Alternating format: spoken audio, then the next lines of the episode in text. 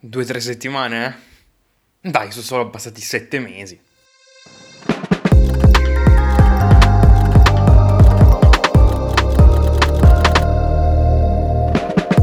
Buongiorno, buonasera, buon qualsiasi cosa sia e benvenuti ad una nuova puntata di Coffee Sports Stories, la seconda rubrica del podcast Game Coffee dopo Motorola. Come state? Un po' di tempo che ci sentiamo, eh? Sì, tra la procrastinazione cronica, il fatto che sia stato un po' impegnato con alcune cose, in particolare con un nuovo progetto editoriale che ho fondato insieme ad altri della redazione di, tra virgolette, Giornale Est, chi ha orecchie per intendere intenda, che si chiama Meridiano 13. E che è sta roba? Sostanzialmente è uno spazio su quale scriviamo di roba riguardante l'Europa dell'Est. Io faccio la mia porca figura scrivendo di sport, ma anche di altro. Giusto per farvi un esempio, l'ultimo pezzo che ho scritto è stato su Constracta, che è la cantante che ha rappresentato la Serbia all'Eurovision Song Contest di Torino, ma ho anche scritto ad esempio di politica. Io non avevo mai scritto di politica in vita mia, parlando delle elezioni politiche che ci sono state in Serbia il mese scorso.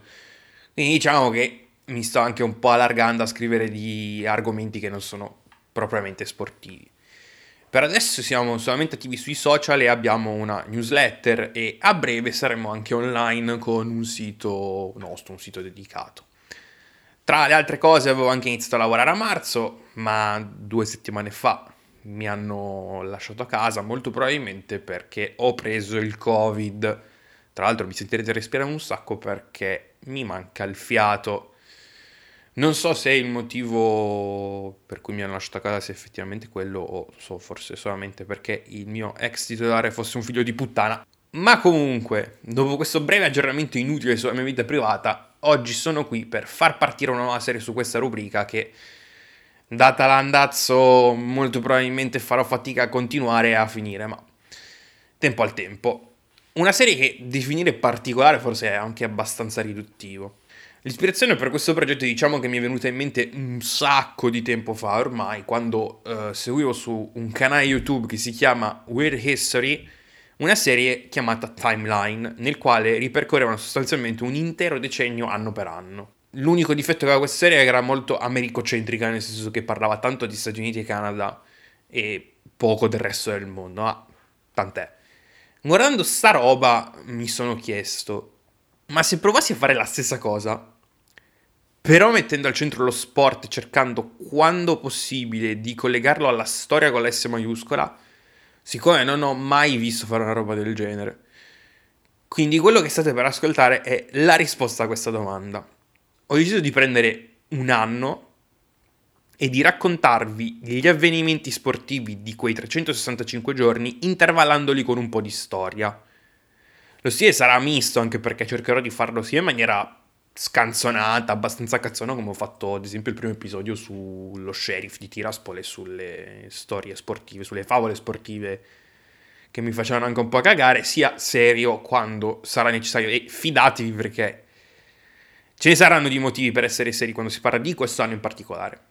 Quindi preparatevi perché sarà un viaggio bello lungo e a puntate, perché solamente buttando giù lo script mi sono reso conto della magnitudine di raccontare a modo un intero anno solare a livello storico-sportivo. Questa è la prima parte che racconterà ciò che è successo nell'inverno di quest'anno in particolare che sto per raccontarvi, e nelle prossime puntate affronterò primavera, estate, autunno, quindi diciamo che avrà un andamento stagionale la cosa. Siamo pronti? Siamo garrighi? E allora partiamo! Era il 1994, quando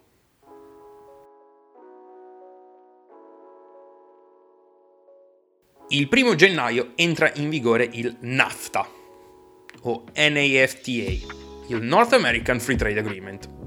Questo è un accordo su base economico-commerciale che prevede anche, tra le altre cose, la libera circolazione senza visti tra i paesi dell'America del Nord, cioè Stati Uniti, Canada e Messico, quindi dal 1 gennaio 94 i cittadini di questi paesi possono viaggiare senza aver bisogno di un visto, all'interno ovviamente dei territori di questi 3 paesi. So che avete una domanda nella vostra testa che è: ma questa roba cosa cazzo c'entra con lo sport? Per rispondere a questa domanda dobbiamo fare un salto in avanti di ben 24 anni e addirittura cambiare continente. Andiamo a Mosca. Cioè no, adesso non ci andiamo per ovvi motivi. Il 13 giugno 2018 è il giorno prima dell'inizio del Mondiale di Russia 2018, appunto, e si sta tenendo il congresso annuale della FIFA proprio nella capitale russa. All'ordine del giorno c'è anche una votazione molto importante, perché bisogna stabilire chi organizzerà la Coppa del Mondo del 2026. Sono due candidature, una classica, cioè praticamente di un paese solo, e una invece che è, diciamo, un po' più particolare. La prima è quella del Marocco, che si è candidato praticamente per ospitare tutte le edizioni dal 2010 in poi senza alcun successo. E la seconda è una candidatura trinazionale, cioè tre paesi vogliono organizzare la Coppa del Mondo insieme. E questi tre paesi sono Stati Uniti, Canada e Messico. Infatti il NAFTA, che viene sostituito dal USMCA nel 2020, è sostanzialmente diventato la base per la prima edizione di una fase finale della Coppa del Mondo ospitata da addirittura tre paesi. Nel 2026, tra l'altro, il Messico diventerà anche il paese ad aver ospitato più edizioni dei mondiali nella storia, con tre, quindi la prima nel 1970, la seconda nell'86 e quella successiva sarà proprio quella del 2026. 6 gennaio, una delle storie sportive americane forse più conosciute al di fuori dei confini degli Stati Uniti, ha origine proprio in questa data, cioè Nancy Kerrigan contro Tonya Harding. Su sta roba ci hanno fatto anche un film di recente, che ovviamente io non ho visto perché sono stronzo e i film io non li guardo. Di cosa sto parlando? Pattinaggio artistico su ghiaccio. E queste due chi so? Sono ovviamente due pattinatrici che all'epoca erano in lotta per partecipare ai Giochi Olimpici di Lillehammer, che si sarebbero tenuti dall'11 di febbraio. Siccome gli americani sono tanti e di conseguenza pure tanti sono gli atleti, prima di ogni edizione di Giochi Olimpici si inducono i cosiddetti trials, cioè delle vere e proprie competizioni a livello nazionale per decidere chi farà parte della spedizione olimpica. Questa è una cosa che è ovviamente riservata agli sport individuali, perché per gli sport di squadra non ce n'è bisogno. Si fanno dei camp ovviamente per selezionare i giocatori, ma non c'è bisogno di fare delle competizioni effettive. Il 6 gennaio 1994 si stanno per tenere alla Cobo Arena di Detroit, nel Michigan, gli US Figure Skating Championships, cioè i campionati nazionali di pattinaggio su ghiaccio. Nancy Kerrigan era la favorita per staccare il pass per la Norvegia e la cosa a Tonya Harding non andava giù. La domanda è: come puoi battere una tua rivale sapendo che al 99,9% lei andrà alle Olimpiadi e tu starai a casa a rosicare? Impegnandoti sul ghiaccio e vincendo i campionati nazionali. Solo che Tonya l'ha pensata un po' diversamente. Nella sua testa molto probabilmente era consapevole del fatto di non riuscire a battere Nancy Kerrigan. Quindi doveva trovare un modo per non farla partecipare alla gara. Come? Ovviamente assoldando il suo ex marito per prendere la Kerrigan a sprangate sulle tibie. La Kerrigan non riuscirà ovviamente a prendere parte all'evento, ma verrà comunque inclusa nella squadra olimpica. Esattamente come Tonya Harding, che data l'assenza di Kerrigan riesce a vincere e qualificarsi per Lillehammer. Cioè, ma scusa, ma com'è possibile? Cioè, questa ha mandato il suo ex marito a sprangare l'altra e ci va pure alle Olimpiadi. Ovviamente non lo sapevano, non avevano idea che ci fosse lei dietro tutto questo, e la cosa salterà solamente fuori dopo varie indagini. L'8 gennaio parliamo di calcio. 18ª giornata della Liga, c'è il primo El Clasico dell'anno. Barcellona-Real Madrid al Camp Nou. Ora vi do un attimo le formazioni giusto per capire con che gente abbiamo a che fare. Barcellona scende in campo con un 4-4-2. Andoni Zubizarreta in porta. Difesa da sinistra e destra Sergi Barjuan, Miguel Ángel Nadal, Ronald Koeman e Albert Ferrer. A centrocampo Pau Guardiola, Guillermo Amor, Niko Koicea e José Mario Baquero. Davanti ci sono Christo Stoichkov e Romario, e dalla panchina li dirige un certo Johan Cruyff. Real Madrid 3-4-3 con Paco Buggio tra i pali, difesa con Michelassa, Manolo Sanchis, Rafael Alcorta. In mezzo al campo Luis Milla, Robert Prosinecki, Luis Enrique e Michel. In trio d'attacco è composto da Paco Llorente, Alfonso e Ivan Bambam Zamorano. Allenatore Benito Florio. La partita viene subito controllata dai catalani e finisce in manita. La apre Romario al 24esimo, seguito all'inizio della ripresa da una punizione di Rambo Koeman. 10 minuti dopo Romario segna il terzo su assist di Nadal e fa anche il quarto all'81esimo. A 3 minuti dalla fine il sostituto Iván Iglesias, subentrato a Baquero, chiude la partita segnando il quinto. È una delle partite più significative del decennio e i Blancos si vendicheranno solamente l'anno dopo, segnandone anche loro 5 al Barça esattamente 364 giorni dopo. Il 16 gennaio cambiamo sport e parliamo di rally, perché con l'arrivo al parco divertimenti più grande d'Europa, cioè l'Euro Disney, che oggi si chiama Disneyland Paris, si conclude l'edizione annuale della Parigi-Dakar. Domanda molto rapida, cioè 2 secondi. Se è Parigi-Dakar, perché è finita a Disneyland Paris, quindi a Parigi?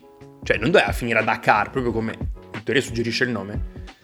Beh sì, di norma tecnicamente dovrebbe essere così, anche se diciamo negli ultimi anni si chiama Parigi-Dakar, ma non ha più niente a che vedere né con Parigi né con Dakar, perché ad esempio questa edizione dell'anno scorso l'hanno fatta, l'edizione di quest'anno, scusate, l'hanno fatta in Arabia Saudita. Quindi tanto per farvi capire, ma per questioni di terrorismo e roba varia. Per quell'edizione però si è deciso anche di fare il giro indietro, quindi di tornare indietro. Per la prima volta il rally infatti viene organizzato dall'ASO, cioè la Mori Sports Organization, che decide così, motivo non ho trovato, non pervenuto, diventando così uno dei rally raid più lunghi della storia. Si passa attraverso 4 paesi, partendo dalla Francia il 28 dicembre, attraversando in ordine Spagna, Marocco, Mauritania e Senegal, sia all'andata che al ritorno. A quell'edizione mancano 2 dei piloti più rappresentativi della disciplina, in 2 discipline diverse, cioè Arjo Hatanen, auto, e Stéphane Peter Hansel, all'epoca moto, adesso si è messo pure a correre in macchina e quest'anno l'ha vinta lui su 4 ruote. 3 categorie in gara, cioè auto, moto e camion.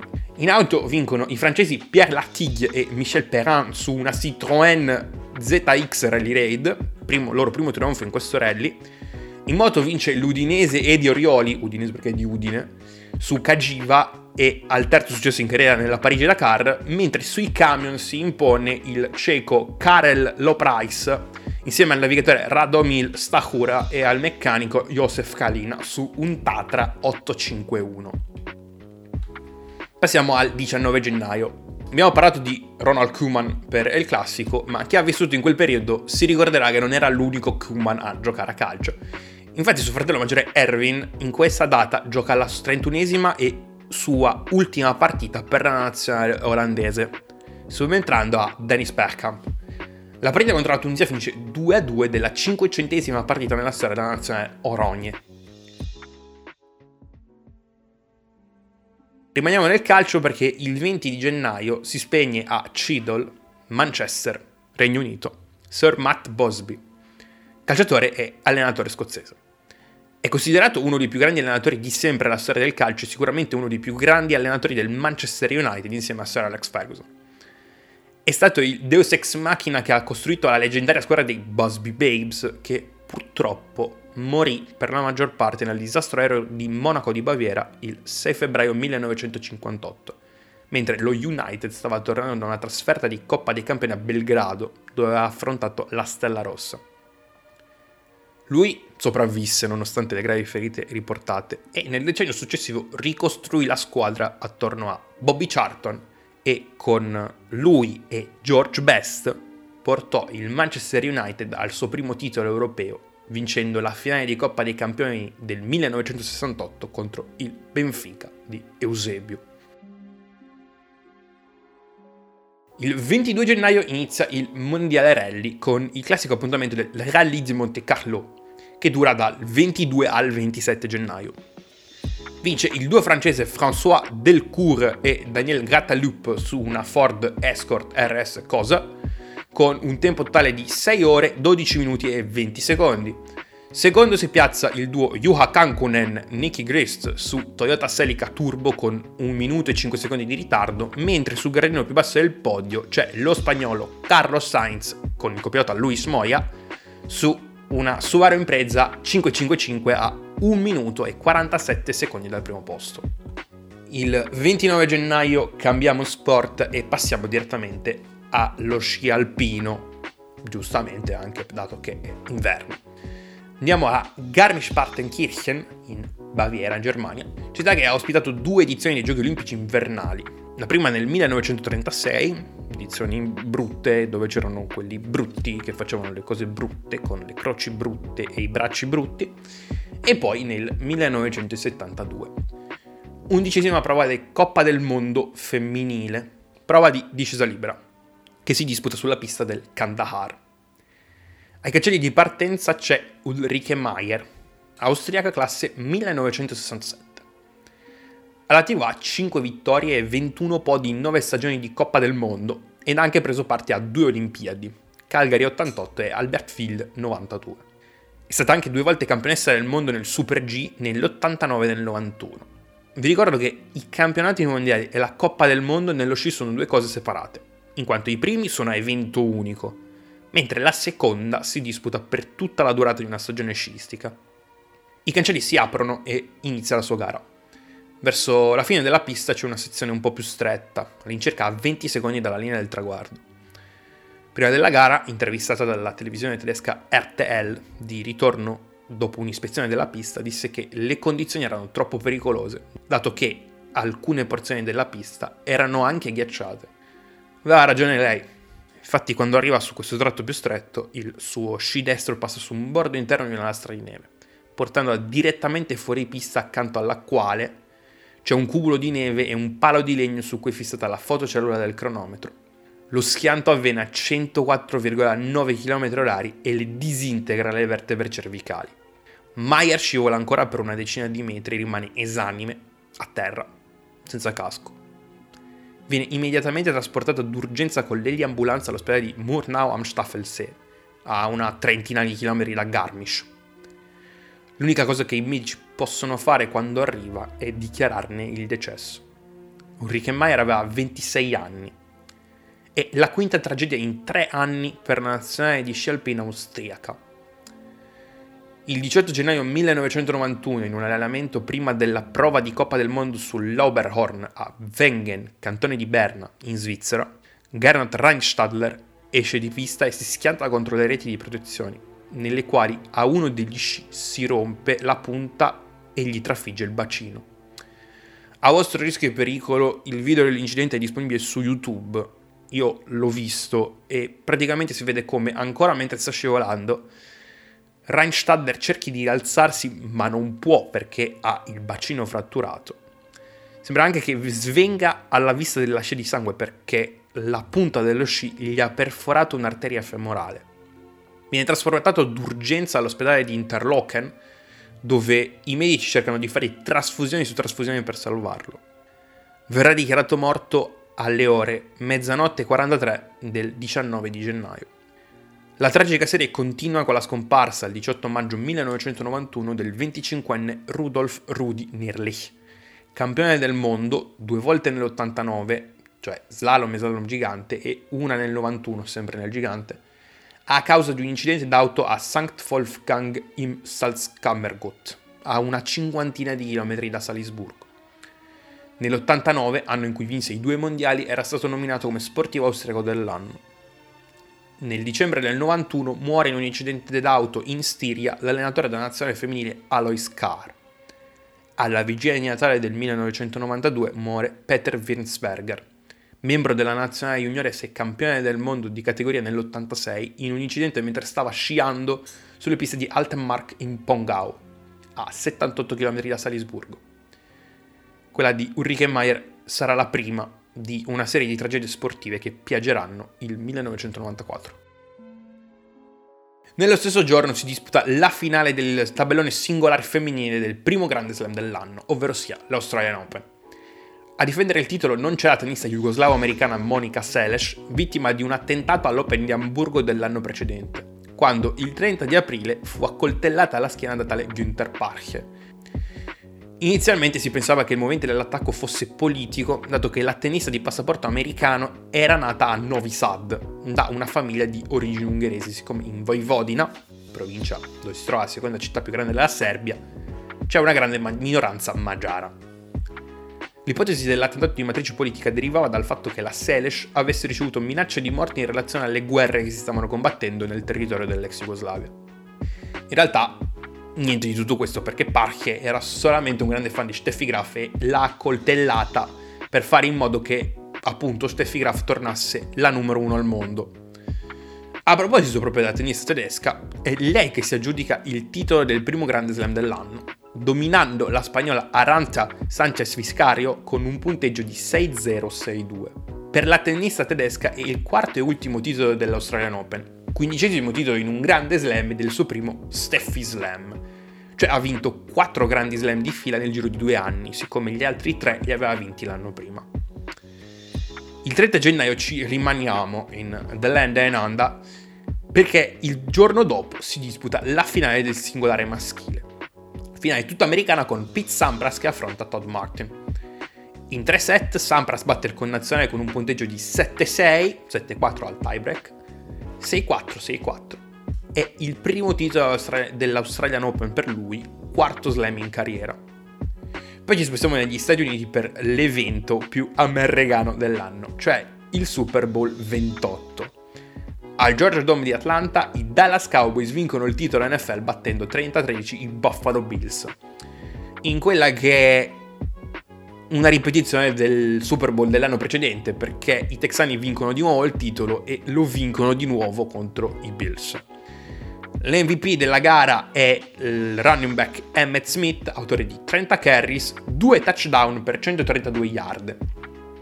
E il quarto titolo per il cosiddetto America's Team, che è la squadra più americana dello sport più americano della vita.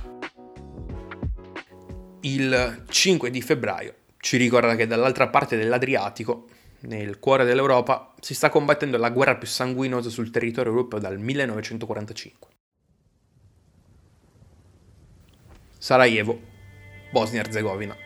Da 673 giorni, cioè quasi 2 anni, la città è assediata dalle forze serbo-bosniache arrocate sulle colline circostanti. Quel giorno è una domenica e nel centro storico c'è il mercato, il cosiddetto mercato di Markale. Sembra una giornata normale per quanto si possa vivere normalmente in una città che è sotto assedio da praticamente 2 anni. Intorno a mezzogiorno e un quarto cade sul mercato un proiettile di mortaio di 12 centimetri. Muoiono 68 persone e i feriti sono più di 200. Le immagini dell'attentato fanno in breve il giro del mondo. Inizialmente non si sa quale esercito sia responsabile per l'attacco. Un rapporto iniziale dell'Unprofor stabilì che l'attacco fosse provenuto da posizioni bosniache.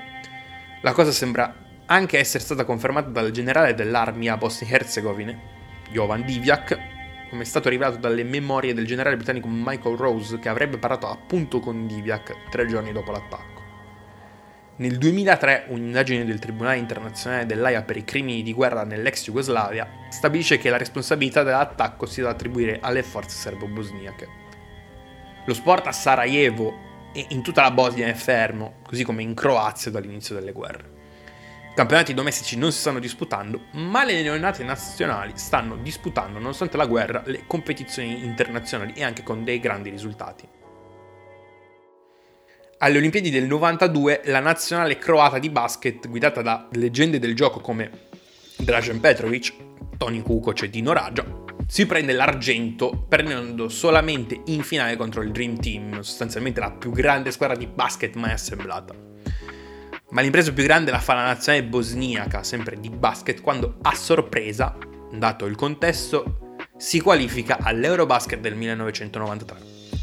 La FIBA, vista la situazione politica che si è venuta a creare con la disgregazione di Unione Sovietica e Jugoslavia, decide di creare un cosiddetto torneo pre-europeo per assegnare 5 dei 16 posti disponibili alla fase finale. 15 squadre prendono parte a questo torneo che si tiene a Wrocław in Polonia tra il 30 di maggio e il 7 giugno 1993. Queste 15 squadre sono Croazia, Estonia, Romania, Macedonia, che non era ancora del nord, Polonia, Bielorussia, Lituania, Ucraina, Bosnia, Slovacchia, Inghilterra, Slovenia, Lettonia, Repubblica Ceca e Moldavia.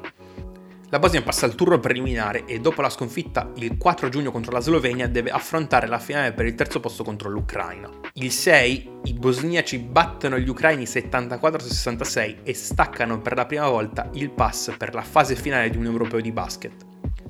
Lo stesso giorno, nella finale tra Croazia e Slovenia per il primo e il secondo posto, la Croazia batte gli sloveni 90-84 ed entrambe si qualificano per la prima volta nella loro storia ad una rassegna continentale.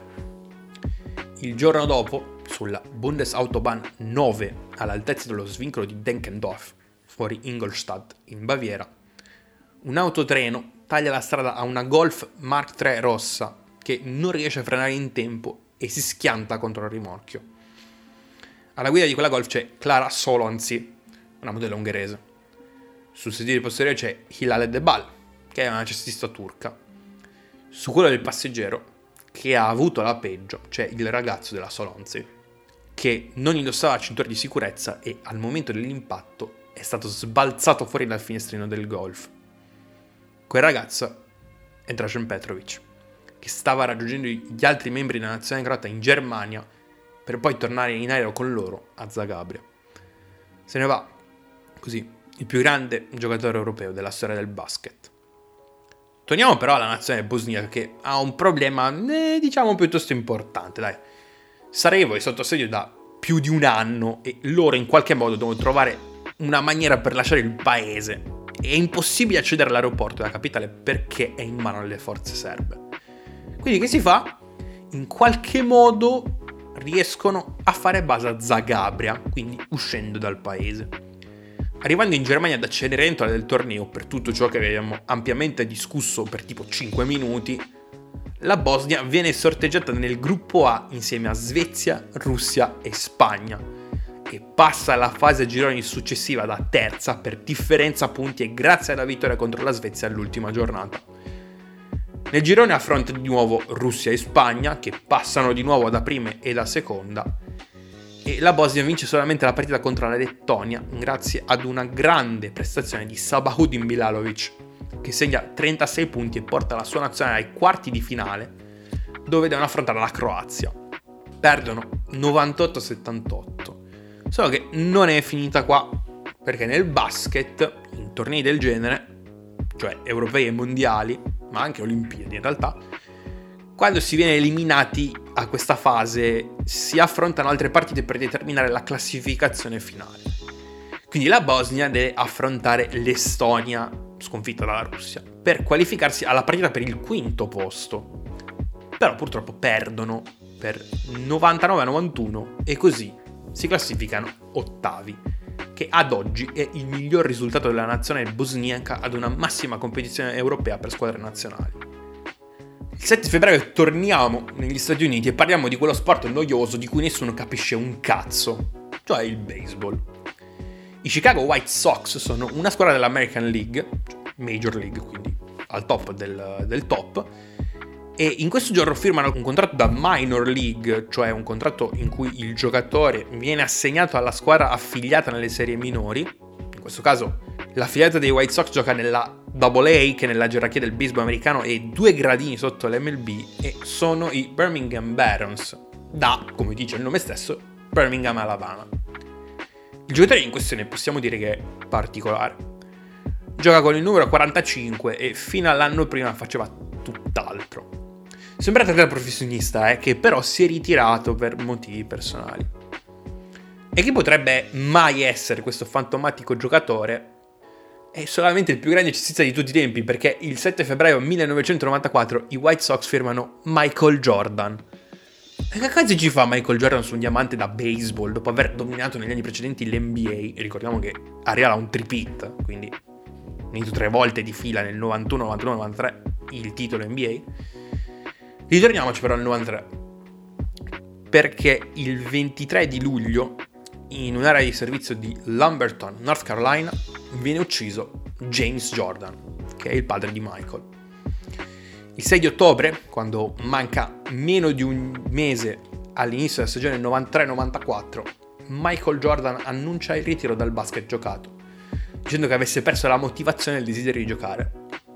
Uno dei motivi del suo ritiro, come verrà fuori in seguito, è anche la perdita del padre, che quando era piccolo lo spingeva a giocare a baseball, essendo lui un grande fan dello sport. Passiamo al 12 febbraio alla Luerspokken Ski Jumping Arena di Lillehammer, in Norvegia. Il re di Norvegia, Harald V, dichiara aperta la 17ª edizione dei Giochi Olimpici Invernali, l'unica edizione nella storia delle Olimpiadi moderne a disputarsi a 2 anni di distanza da quella precedente, che è Albertville 1992, in Alta Savoia, in Francia, e che non si disputa nello stesso anno di quelle estive. È la prima partecipazione olimpica per i seguenti paesi: Armenia, Bielorussia, Bosnia-Erzegovina, Federazione Russa, che ritorna per la prima volta da sola, quindi solamente come Russia, ai Giochi Olimpici da quelli estivi del 1912 di Stoccolma, Georgia, Israele, prima volta Olimpiadi invernali però, Isole Vergini Americane, Kazakistan, Moldavia, Repubblica Ceca, Samoa Americane, Slovacchia, Ucraina, Uzbekistan e Trinidad e Tobago. I Giochi Olimpici di Lillehammer del 94 sono i primi ad essere disputati sotto la cosiddetta tregua olimpica, un appello fatto dall'ONU per cercare di far cessare gli scontri armati del mondo durante lo svolgimento dei giochi, con riferimento particolare alle guerre nell'ex Jugoslavia. Tra l'altro una delegazione del CIO fece proprio visita a Sarajevo quell'anno, in ricordo del decennale della 14ª edizione, tenutasi proprio nella capitale bosniaca. Il 25 febbraio rimaniamo a Lillehammer e torniamo alla storia di Nancy Kerrigan e Tonya Harding, perché la questione si trascina proprio fino a questo giorno, cioè quello della finale olimpica del pattinaggio femminile. Per farla breve, non vince nessuna delle due, perché l'oro in realtà lo prende l'Ucraina Aksana Baiul. La Kerrigan si prende però l'argento, ma la sua rivale, nonché mandante dell'aggressione subita il 6 di gennaio, Tonya Harding, lei finisce ottava, dopo aver rifatto il numero perché quando era scesa sulla pista aveva un pattino slacciato, facendo una scenata abbastanza patetica in cui chiede alla giuria di poter rifare la sua performance. Si chiude quindi così, con un finale molto alla Disney, diciamo, perché è la storia della buona che vince, la storia della rivalità tra queste due. Entrambe si ritirano dal pattinaggio competitivo proprio nel 94, con la Kerrigan che nel 2004 viene indotta nella US Figure Skating Hall of Fame. Entrambe hanno fatto un sacco di comparsate in televisione una volta ritirate, e tra queste c'è anche l'aver partecipato a Dancing with the Stars, cioè tutte e due. La Kerrigan ha partecipato nel 2017 e la Harding nel 2018. 2 giorni dopo, il 27 di febbraio, si chiude la 17ª edizione dei Giochi Olimpici Invernali, con il medagliere che viene vinto dalla Federazione Russa con 23 medaglie, nonostante non sia la nazione con il maggior numero, appunto, di medaglie, perché l'ONU rispetta la Norvegia con 26, solo che i russi vincono il medagliere in virtù del maggior numero di ori conquistati. Al terzo posto c'è la Germania con 24, quarta l'Italia a 20 e quindi ci sono gli Stati Uniti con 13. Nella stessa giornata la Svezia si prende l'oro nello sport preferito di mio fratello, cioè l'hockey su ghiaccio, sconfiggendo il Canada 3-2 ai supplementari. 1/3 marzo e passiamo di nuovo al calcio, perché da martedì 1 marzo ritornano in campo le coppe europee. Si parte con l'andata dei quarti di finale di Coppa delle Coppe al Stadio Toulouse di Lisbona. Il Benfica affronta il Bayer Leverkusen alle 21:15. Pareggiano 1-1. Passano in vantaggio i tedeschi con il difensore Marcus Happe al 66esimo, ma Azoguilos, cioè le Aquile, la riprendono al 90esimo grazie al gol del brasiliano Isaías Marques Soares, per gli amici solo Isaías. Nella stessa serata ci sono anche tre delle partite dei 4 quarti di Coppa UEFA. Allo stadio Dubés il Boavista pareggia 1-1 col Karlsruher, vantaggio di portoghesi con Ricci al 40esimo, il KSC la recupera con Witwer al 77esimo. Il Borussia Dortmund perde 3-1 con l'Inter al Westfalenstadion, doppietta di Fim Jonk e gol di Igor Shalimov per la mia squadra del cuore. Il Cagliari vince 1-0 con la Juventus al Sant'Elia, gol di Deli Valdés al 60°. E il giorno dopo, quindi il 2 marzo, è il turno della Champions League, giunta alla seconda edizione dopo aver sostituito la Coppa dei Campioni nella stagione precedente. Terza giornata di gironi, quindi l'ultima di andata. Una fase che è molto diversa da quella che vediamo oggi. Al posto degli 8 gironi con le classiche 32 squadre, nelle prime edizioni i gironi erano solamente 2, quindi le squadre che prendevano parte alla fase gironi erano solo 8. Ovviamente le prime 2 passavano alla fase successiva, cioè le semifinali. In questa edizione nel girone A troviamo il Barcellona campione di Spagna, il Monaco campione di Francia, lo Spartak Mosca dalla Russia e il Galatasaray campione di Turchia. Nel gruppo B invece ci sono Porto, campione di Portogallo, Milan, Werder Brema campione di Germania e l'Anderlecht campione del Belgio. La prima partita è quella delle 20 tra Spartak e Barcellona allo stadio Luzhniki di Mosca. Passano in vantaggio i Blaugrana con Christo Stoichkov all'11° e allungano al 67° con Romario. I russi si svegliano dopo il gol del brasiliano e la riprendono prima con la rete dell'ala Sergei Radionov al minuto 77 e la pareggio definitivamente 11 minuti dopo con un gol del centrocampista Valery Karpin. Alle 20:30 iniziano in contemporanea altre 3 partite. Continuando con il girone A, il Galatasaray affronta in trasferta a L'U2 il Monaco. Ezio Scifo, Yuri Giorkaefe e Jürgen Klinsmann mandano i turchi al tappeto segnando un gol a testa e prendendosi i 2 punti. Già, perché non era ancora entrata in vigore la regola dei 3 punti. Nel gruppo B a San Siro c'è Milan-Werder Brema, finisce 2-1. La apre Paolo Maldini all'inizio della ripresa, pareggia Mario Basler al 54° e la risolve il genio da 2 pacchetti di Marlboro Rossi al giorno, cioè Dejan Savicevic al 68°. L'ultima partita è Anderlecht Porto al Constantfantenstok, un solo gol, quello dell'attaccante belga in maglia viola Luc Nilis all'88°. La situazione nei gironi al termine della giornata è la seguente. Nel gruppo A c'è il Monaco primo a pari merito col Barcellona a 4 punti, i monegaschi sono in vantaggio grazie alla differenza reti che è a più 4, mentre i catalani sono solo a più 2. A pari punti ci sono anche lo Spartak e il Galatasaray, con i biancorossi boscoviti davanti per un maggior numero di gol fatti. Nel girone B invece la situazione è leggermente più chiara, con il Milan primo a 5 punti, seguito a sorpresa dall'Anderlecht che è secondo grazie alla vittoria col Porto, il Werder è terzo con 2 punti a pari merito con i Droghees blu di Porto che sono ultimi, ma i tedeschi sono in vantaggio per differenza reti. Il 2 marzo si gioca l'andata del secondo quarto di finale di Coppa delle Coppe, un pareggio a reti inviolate al Delle Alpi tra Torino e Arsenal. Il giorno dopo si chiude il turno di Coppe Europee, la prima è l'andata del terzo quarto di Coppa delle Coppe delle 20 tra Ajax e Parma, 1-0 all'Olympisch Stadion di Amsterdam. Alle 20:20 si batte il calcio d'inizio dell'ultimo quarto di Coppa UEFA tra Austria Salzburg, che oggi ha un nome un po' diverso, infatti si chiama Red Bull Salisburgo, ed Eintracht Francoforte.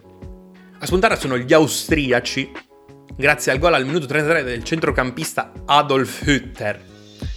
Lo so, i suoi genitori avrebbero potuto dargli un nome diverso visto il cognome, ma magari erano anche fan dell'Imbianchino, questo purtroppo non lo possiamo sapere.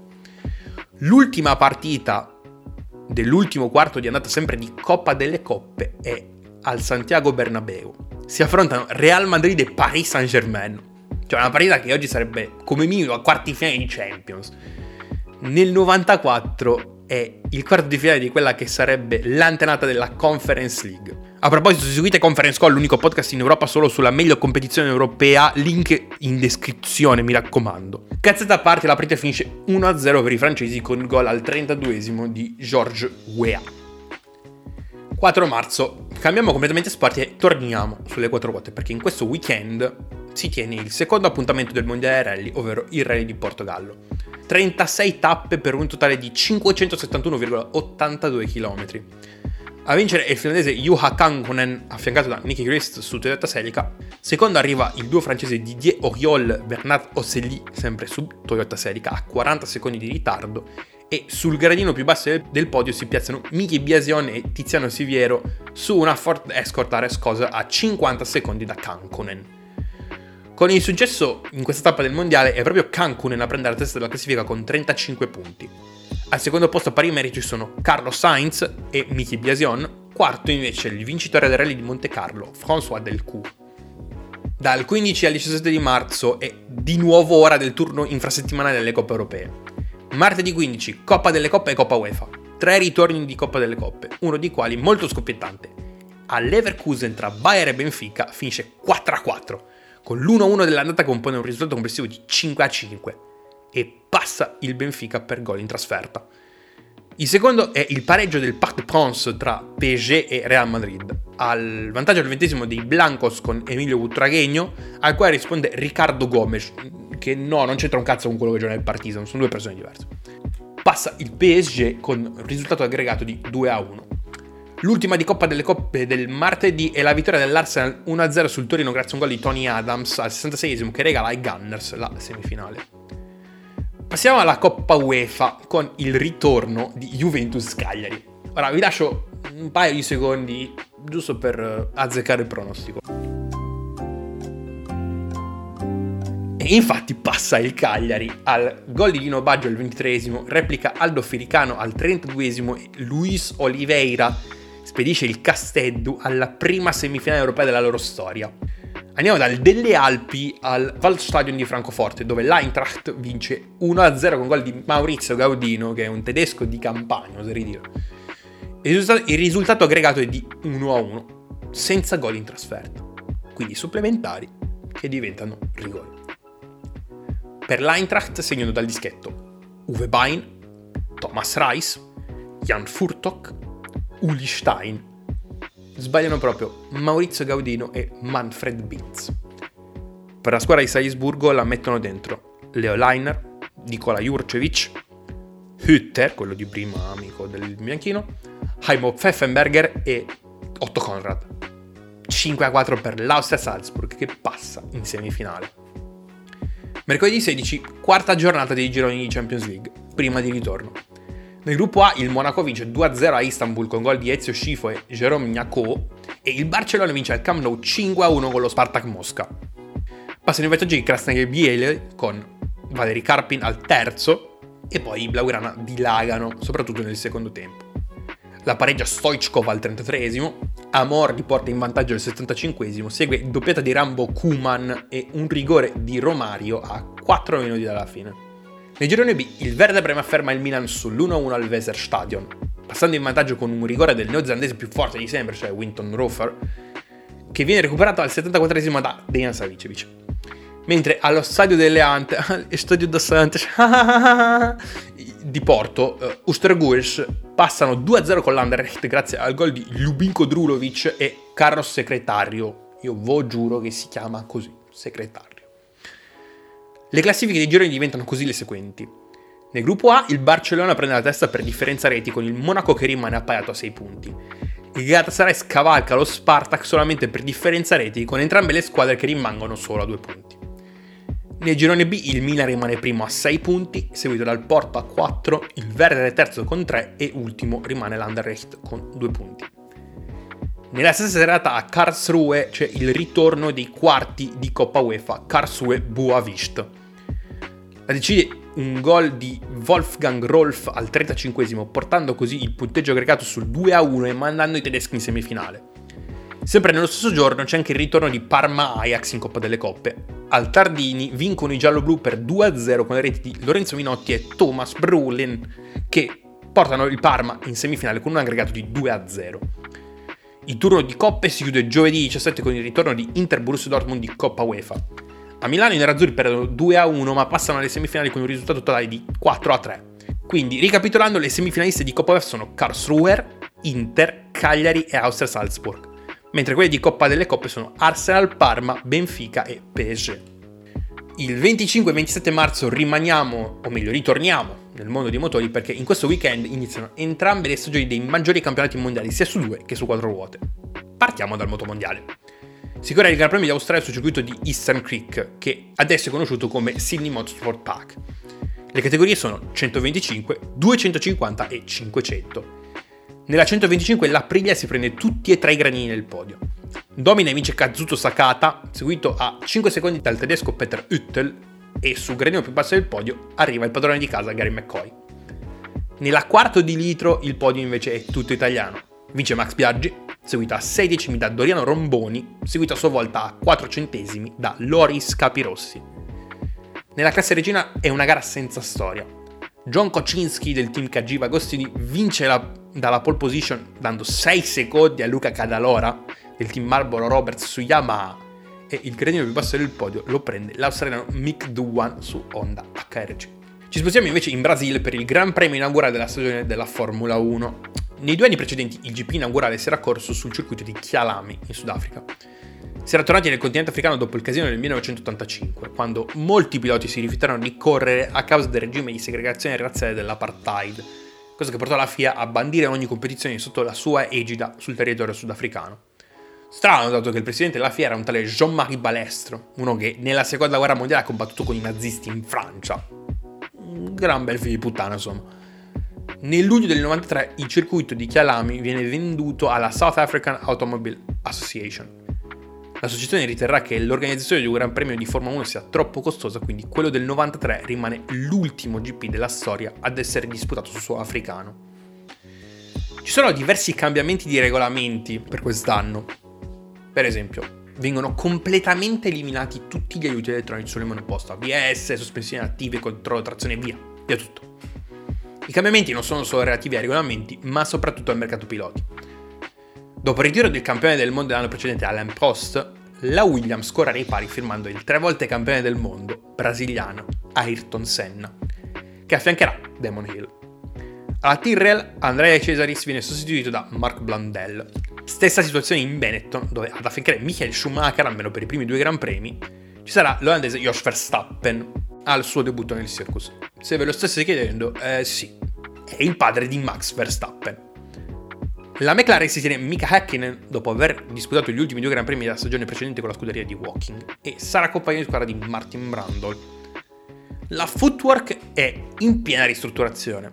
Cambia sia la fornitura di motori passando dal Mugen Honda alla Ford, e cambia anche i piloti, che saranno Christian Fittipaldi, che è il nipote di Emerson Fittipaldi, e Gianni Morbidelli. Passiamo alla Lotus. A Interlagos si presentano con il duo che ha terminato la stagione precedente, ovvero sia Johnny Herbert e il portoghese Pedro Lamy. Stessa situazione per la Jordan, che si presenta al via della stagione con Rubens Barrichello come prima guida, affiancato dal nordirlandese Eddie Irvine. Il team di Eddie Jordan è un grande esempio di una squadra indipendente in crescita. Hanno uno sponsor stabile, cioè la compagnia petrolifera di Stato sudafricana Sasol, e 2 piloti di grande talento, come i già citati Barrichello e Irvine. Dal lato opposto della medaglia troviamo invece la Larus, che di sponsor ne ha già pochi e le prestazioni in pista l'anno precedente erano state anche peggio. Per il team francese guidano i piloti Eric Coma, francese pure lui, e il monegasco Olivier Beretta, che fa il proprio debutto nel mondiale di Formula 1 e diventa così il secondo monegasco di sempre a correre nel massimo campionato automobilistico mondiale dopo Louis Chiron. Dopo la Larus c'è la Minardi, che a livello di stabilità è 5 gradini sopra i francesi. Loro hanno 2 piloti ben navigati per questa stagione. Il primo è Pierluigi Martini, alla sua 10ª stagione in Formula 1, tra l'altro il primo pilota ad aver conquistato dei punti con la Minardi. E il secondo, invece, è un mito. Cioè, l'ultimo pilota italiano ad aver concretamente lottato per un titolo mondiale con la Ferrari nell'85. È passato ai binari dopo non essere riuscito a concludere la stagione precedente a causa del fallimento della squadra con cui correva, cioè la Scuderia Italia. Nel 1994 in Minardi corre Michele Alboreto. Dopo questa pomposa introduzione per un pilota a fine carriera, torniamo al di là delle Alpi e parliamo della Ligier, team tutto francese con i piloti Olivier Panis e Eric Bernard. E continuiamo a fare ping pong tra le Alpi, perché torniamo sul versante italiano e parliamo del grande orgoglio di questo paese che mi tocca chiamare casa, cioè la Ferrari. Dopo la stagione un po' di merda, termine tecnico relativo alle solite aspettative dei tifosi, la scuderia decide di tenere i piloti Jean Alesi e Gerhard Berger. Passiamo quindi alle ultime 3 squadre che hanno preso parte alla stagione 1994, di cui 2 sono al debutto. Allora, la prima è la Sauber, che era al suo secondo anno dopo l'ottimo 7º posto della stagione precedente. Il loro fornitore cambia, passando da Ilmor a Mercedes per questa stagione. C'è un cambio per loro nell'organico piloti, infatti la squadra lascia andare Jyrki Lehto, che il mondo conosce come JJ Lehto, per far spazio a un pilota tedesco di cui si sentirà molto parlare negli anni successivi, soprattutto per la sfiga che gli venne portata dall'allora commentatore della Rai Gianfranco Mazzoni, ovvero sia Heinz Harald Frentzen. Rimane invece l'austriaco Karl Wendlinger, autore di un'ottima stagione sempre nel 93, terminata al 12° posto, nella quale ha sfiorato il podio al Gran Premio d'Italia. Come dicevo prima, ci sono due scuderie che fanno il loro debutto quest'anno. La prima è la Simtech, che sfoggia una delle livree più iconiche degli anni 90, con uno degli sponsor più particolari e iconici di quell'epoca, cioè MTV. Sì, proprio quella Music Television che arriverà in Italia nel 97 e che ora praticamente non esiste più, se non per programmi come Teen Mom. Arrivano a Interlagos con due piloti abbastanza promettenti. Il primo è l'australiano David Brabham. Il cognome potrebbe dire qualcosa. Infatti è il terzogenito di Sir Jack Brabham, che è stato 3 volte campione del mondo nel 59, 60 e 66. Fondatore dell'omonima scuderia che ha vinto 2 volte il mondiale costruttori, 66 e 67, e 4 titoli piloti. Nel 66 appunto con Brabham, l'anno successivo con il neozelandese Denny Hulme, nell'81 e nell'83 con Nelson Piquet, e che ha visto tra le sue file piloti leggendari come Dan Gurney, Jochen Rindt, Niki Lauda, Jackie Hicks e Graham Hill. La scuderia fallisce purtroppo però nel 92. Tornando dalla Simtech, l'altro pilota è un rookie austriaco di 32 anni niente male, che si chiama Roland Ratzenberger. L'ultimo team arrivato nel circus risponde al nome di Pacific Grand Prix, scuderia inglese che decide di fare il salto dalla F3000 al massimo campionato automobilistico mondiale. Monta gli stessi motori che montava la Sauber l'anno prima, cioè Ilmor, e in Brasile si presentano con 2 francesi. Paul Melmondo, che ha già corso in Formula 1 nel 92 con la March. Se siete fan del cinema della Nouvelle Vague, movimento cinematografico francese degli anni 60 che ho avuto la sfortuna di conoscere durante il mio secondo anno di università, quel cognome vi suonerà molto familiare. Infatti Paul Belmondo è letteralmente figlio d'arte. Suo padre è Jean Paul, che è appunto l'attore più famoso della storia della Nouvelle Vague. Belmondo viene affiancato da uno che ha fatto il gabbio nel Regno Unito nel 91 e che, se siete fan di Michael Schumacher, dovreste ringraziare la vita proprio perché, grazie ai suoi giri in galera, ha fatto debuttare il vostro idolo. E infatti sto parlando di Bertrand Gachot. Dopo questa lunghissima introduzione non richiesta, vi sarete accorti che ci sono un sacco di squadre, ma i posti in griglia sono solamente 26. Quasi contano 28 piloti. Che si fa? Non ci sono abbastanza squadre per fare una sessione di pre-qualifiche, quindi si fanno 2 sessioni di qualifiche, una al venerdì e una al sabato, e gli ultimi 2 tempi vengono automaticamente esclusi. La pole al GP del Brasile la fa segnare l'idolo di casa Ayrton Senna con un tempo di 1.15 e 9.62, segnato nella sessione del sabato pomeriggio. A 3 decimi c'è Michael Schumacher su Benetton, terza è la Ferrari di Jean Alesi seguito da Damon Hill su Williams. Completano la top 10 il debuttante Frentzen, quinto su Sauber, è autore di un'ottima qualifica per essere il suo primo Gran Premio. Sesta c'è la Footwork di Gianni Morbidelli, settimo c'è Wendlinger con l'altra Sauber, ottavo Mika Hakkinen con la McLaren, nona è l'altra Benetton di Jos Verstappen, e a chiudere i primi 10 c'è Ukyo Katayama con la Tyrrell. Gli ultimi 2 della sessione sono Ratzenberger su Simtech con il tempo di 1.22 e 707, registrato venerdì, a ben 6,7 secondi da Senna, e Paul Belmondo, che a quanto pare non è neanche riuscito a scendere in pista con la Pacific. Al semaforo verde del primo GP dell'anno, Senna si prende la testa della corsa, mentre Schumacher viene superato da Jean Alesi, con il francese che si prende la seconda posizione. Il tedesco della Benetton si riprende il secondo posto al giro 2 e si lancia all'inseguimento dei tifosi brasiliani. Al 21° giro inizia la lotteria dei pit stop, con Schumacher che è riuscito a ridurre il gap tra lui e Senna solo 1 secondo. Infatti entrambi entrano ai box nello stesso momento. La sosta della Benetton è più veloce di quella della Williams, nonostante avessero praticamente la stessa strategia, e quindi Schumacher passa Senna proprio nella corsia dei box. Al giro 36 succede un casino. Ed Irvine e Jos Verstappen stanno approcciando la Ligier di Eric Bernard per doppiarlo. Poco più avanti c'era Martin Brundle, che stava andando a rilento a causa di un guasto al motore della sua McLaren. Per evitarlo, Irvine vira a sinistra mentre Verstappen sta cercando di superarlo. L'olandese finisce sull'erba perdendo il controllo della sua macchina, colpendo proprio Irvine e volando sopra la McLaren, centrando con una ruota posteriore proprio la testa di Martin Brundle. Cioè, io non ho idea di come Brundle non sia uscito illeso da un incidente del genere. Sta di fatto che poi la FIA squalificherà Ed Irvine inizialmente per una gara sola. Peccato però che la Jordan voglia far ricorso, che non viene approvato. Quindi al posto di saltare una gara sola, Irvine ne salta ben 3. Dopo il secondo giro ai box, Senna si mette all'inseguimento di Michael Schumacher, che nel frattempo lo stava staccando di 10 secondi. Al 55esimo giro, l'intero autodromo Carlos Pace si ammutolisce. Verso la fine della tornata, alla curva Junceau, Senna perde il posteriore della sua FV16, imballandola. Non riesce più a farla ripartire. Ayrton Senna è fuori dal Gran Premio di casa. Il suo ritiro quindi spiana la strada a Michael Schumacher, che taglia il traguardo per primo, 1 ora e 35 minuti e 38 secondi di gara.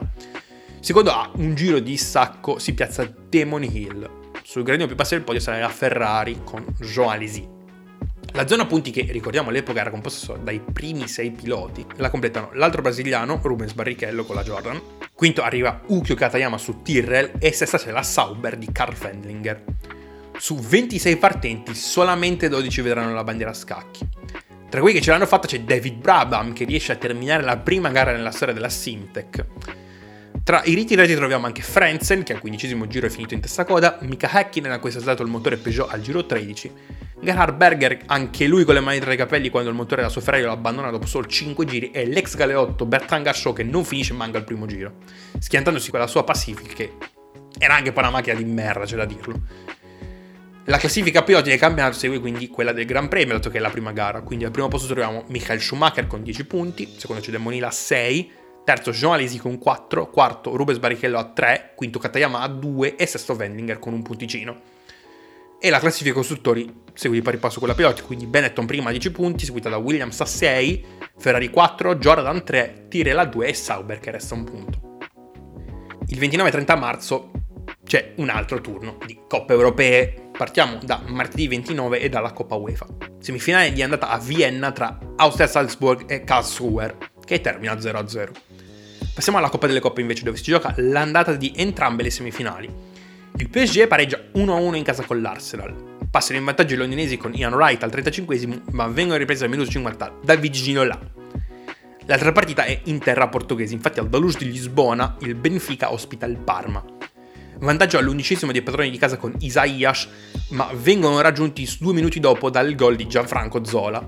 Al 15esimo della ripresa ci pensa Rui Costa a segnare il gol che porterà il Benfica alla vittoria con un risultato di 2-1. Il 30 c'è la Champions League, quinta giornata dei gironi, seconda di ritorno. Nel gruppo A pareggio a reti inviata tra Spartak Mosca e Monaco al Luzhniki. Mentre a Barcellona i culesi vincono 3-0 col Galatasaray con gol di Guillermo Amor, Ronald Koeman dagli 11 metri e Eusebio, non quello portoghese che non giocava più da qualcosa tipo 20 anni. Nel girone B il Milan pareggia 0-0 a San Siro con l'Anderlecht, mentre il Porto ne fa 5 a Brema. Vanno in gol Rui Filip, Emil Kostadinov, e ricordatevi questo nome perché nella prossima puntata farà un'altra comparsata, il segretario, Domingos e Timov su rigore. Le classifiche dei gironi sono come seguono, quindi gruppo A Barcellona primo a 8 punti e matematicamente qualificato alle semifinali, seguito dal Monaco a 5. Lo Spartak Mosca terzo a 3 punti e il Galatasaray ultimo con 2. Nel girone B il Milan rimane primo a 7 punti, seguito dal Porto a 6, terzo il Werder Brema a 5 e l'Anderlecht ultimo a 2 punti. Nella stessa serata si gioca la seconda semifinale di Coppa UEFA tra Inter e Cagliari. Al Sant'Elia vincono proprio i sardi per 3-2. I nerazzurri passano in vantaggio con Fontolana al sesto, ma 5 minuti dopo l'eroe che ha sbattuto fuori dalla Juventus Luis Oliveira fa male anche a noi pareggiandola.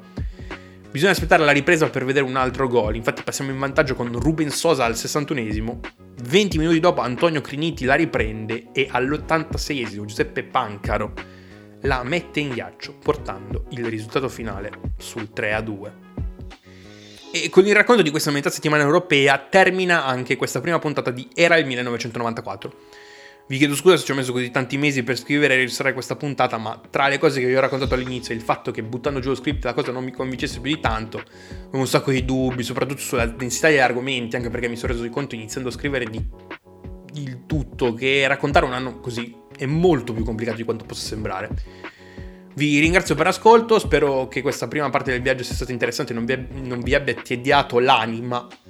E spero di non metterci troppo a scrivere e registrare la prossima puntata che sarà su boh, non lo so, non ne ho idea, cioè in realtà sì, idee, un paio di idee ce l'ho e vedrò un po' quale mi ispira di più.